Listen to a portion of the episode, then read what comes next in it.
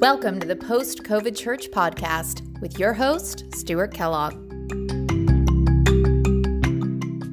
Thank you for listening. Hello. And this podcast is a lot different than any of the others. And the reason is not because it's simply the 51st and therefore I wanted to do something special, but because it's just going to be me. And it's also the last podcast for a while, probably for a couple of months. It's because I'm going to stop doing podcasts for a couple of months so I can concentrate on my new book that I'm writing, the Post COVID Church book.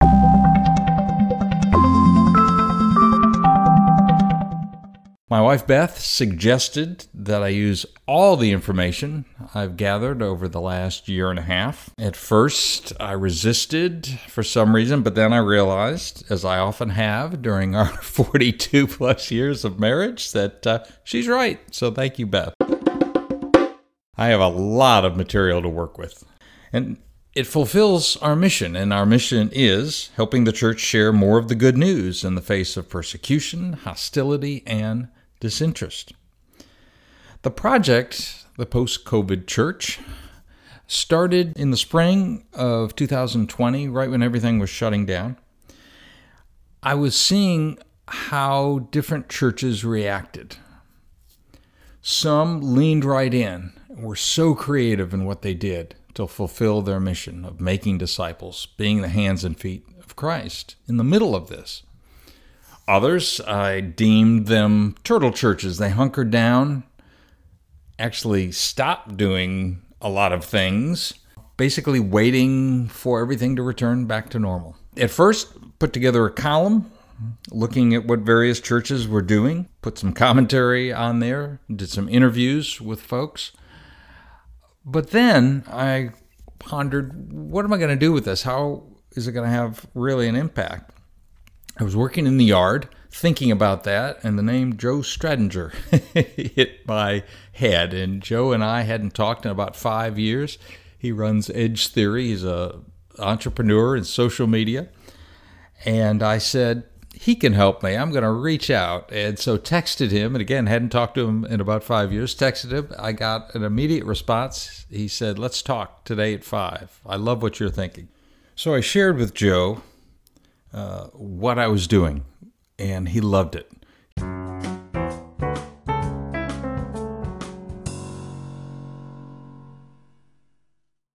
He saw the different churches reacting in different ways. He said, We got to get this info out. Uh, you can't just do a newspaper column. What happens then? You've got to do social media. And because of his background, I was all ears. so he helped me set up a Facebook group uh, and then a podcast and it just started this conversation. Uh, got a lot of reaction right from the beginning. People uh, responded not just to what others were doing, uh, but also to commentaries and sharing surveys. It grew, started making videos uh, to give it a different look. Uh, began the YouTube channel where all the videos are right now. You can look at that. And then uh, with Matt Ayars. He's now president Wesley Biblical Seminary. I'm an alum there. Shared with him what was going on. He said, "Hey, you really need a website." so with his guidance, went in and uh, built a website. A lot of help from Matt, but also I was able to do a lot, which was shocking that I was able to do that.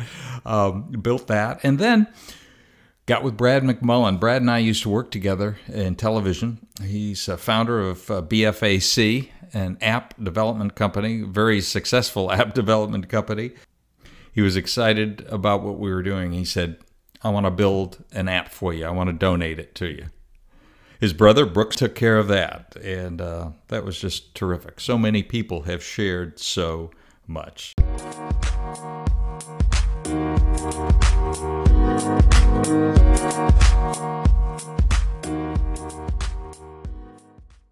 So thankful to all those who've shared expertise uh, with me. For example, Bob Chandler, he's a retired hospital executive and recruiter. He did a full analysis of the project, helping me better focus the message and content. Uh, Hank Price, one of the most gifted and respected local TV executives in the nation, unashamedly modeled Christ in the workplace and in retirement is helping others through writing and mentoring. He shared with me wisdom on how to strengthen the post COVID church project. And I've gotten to talk to people from around the country. Uh, again, 50 podcasts before this one. And talking to these experts, I got to hear ideas uh, and commentary and different thoughts on how to the church should uh, act and react in the face of all that we were going through. And even got some nationally known folks who uh, graciously uh, gave their time and advice to this unknown podcaster. I mean, George Barna, uh, they call him the most quoted man in church uh, for more than a generation. He's done his research. Um, uh, Jim Denison has hundreds of thousands of followers. His uh, Christian worldview uh, commentary. Uh, John Stonestreet, the head of the Colson Center. Uh, Greg Koukl, Stand to Reason founder. I mean, these people willing to say, sure, I'll come on and talk. And um, it really uh, made a difference. And it was exciting to be able to, to hear from these folks, as well as folks who were simply getting things done in their churches. Um, great idea, often small ideas, um, often from small places. An example is uh, uh, Jonathan J.T. Pokluda from Harris Creek Baptist in Texas. He's one church, but he talked about saying as soon as the shutdown came, as soon as we knew we had to do so much more from the technological end, added digital responsibilities to every staff member. What an idea. But it said, look, we've got to be in this world, so you all have got to do whatever you're doing. You're going to have to tie in technology. Uh, Reverend uh, Rusty Graben, he's got a 180 member church, uh, Grace Chapel in South Carolina. Here, this small church uh, knew that even when things started to reopen, that the older members were not going to be comfortable there, but they wanted to have the church experience. Well, he had a member of a church. His church was a retired engineer. He knew where to find the uh, right equipment, and they built a small radio station. Didn't go far, only about a, a mile, but folks, the older folks, were able to come in, sit in the parking lot, and listen to the service instead of going in because there was no vaccination yet. Great idea. Brother Devon Adams, Word of Christ Church in Mississippi. Uh, one of the most memorable quotes of this whole project. Uh, he didn't think uh, many worshiping, drinking lattes and coffee in their PJs would be coming back to church, and turns out he was right. But he never shut down, kept serving the community, and in fact is getting more support than ever from outside of Mississippi because they knew his church would distribute uh, to the folks in need. Also in Mississippi, Pinelake Church, uh, Pastor Chip Henderson, multiple campuses throughout the state, 10,000 members. Well, all of those members were called multiple times at the beginning of the shutdown just to see how folks were doing. They started with the elderly and the single moms, but eventually everybody was called multiple times, as I said. In fact, a good friend of mine, Mayo Flint, he's the president of AT&T Mississippi. He was just shocked. He said, "Here they are calling me just to see how I'm doing," and that contrasted with folks, and I know a lot of them in a lot of places. They've never been called by their church, even in, in the middle of all that shutdown. And the staff's still there; they're being paid. In fact, a lot of churches took federal money and you're wondering no one's coming in uh, what are they doing why can't they at least call you know so some of the ideas are pretty simple some a little more elaborate but the idea is to share how can we connect in the middle of all this as things reopened decided to pivot to podcasts only. Still use uh, all the other media but they are to support the podcast. Why is that? Well one thing i went and looked at the top 100 Christian podcasts in America, and not one of them was doing what the post COVID church is doing, looking at how the church can be stronger after the pandemic. And so I said, hey, there's an opportunity. So that's why I went uh, the podcast route. I've gotten a lot of feedback on how to make it better. Obviously, read and research, but just listening to folks. One of the things, uh, for example, uh, Dr. Phil Walker, former pastor of mine. Uh, he's retired now.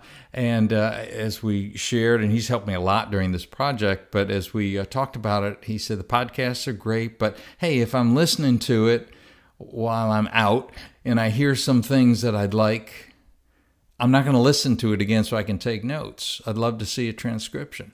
I hadn't even thought about that.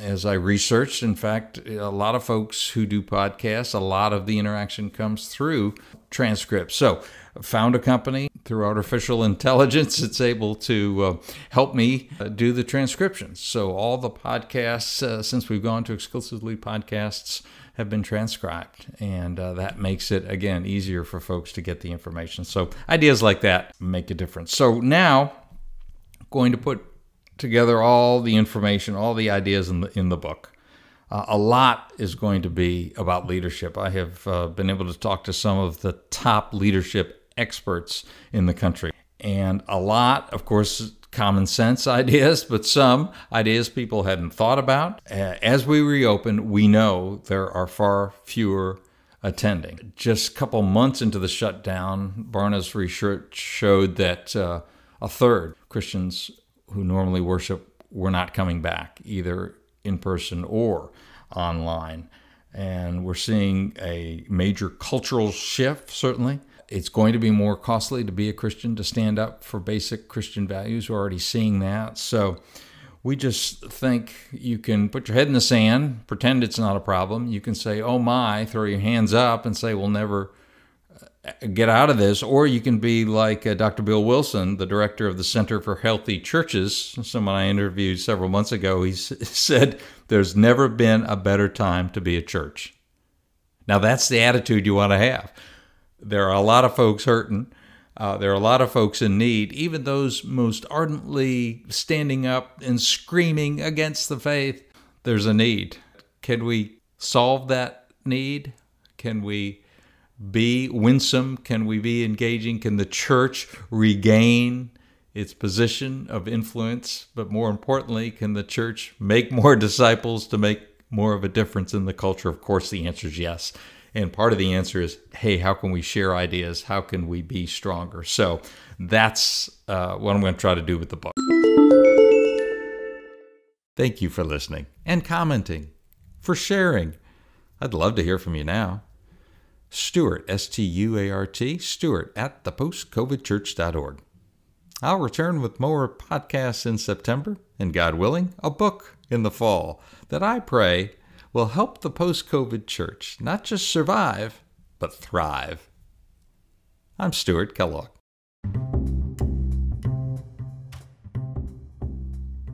Thank you for listening to the Post COVID Church podcast. You can find much more at the Post COVID Church group on Facebook or on the website, thepostcovidchurch.com.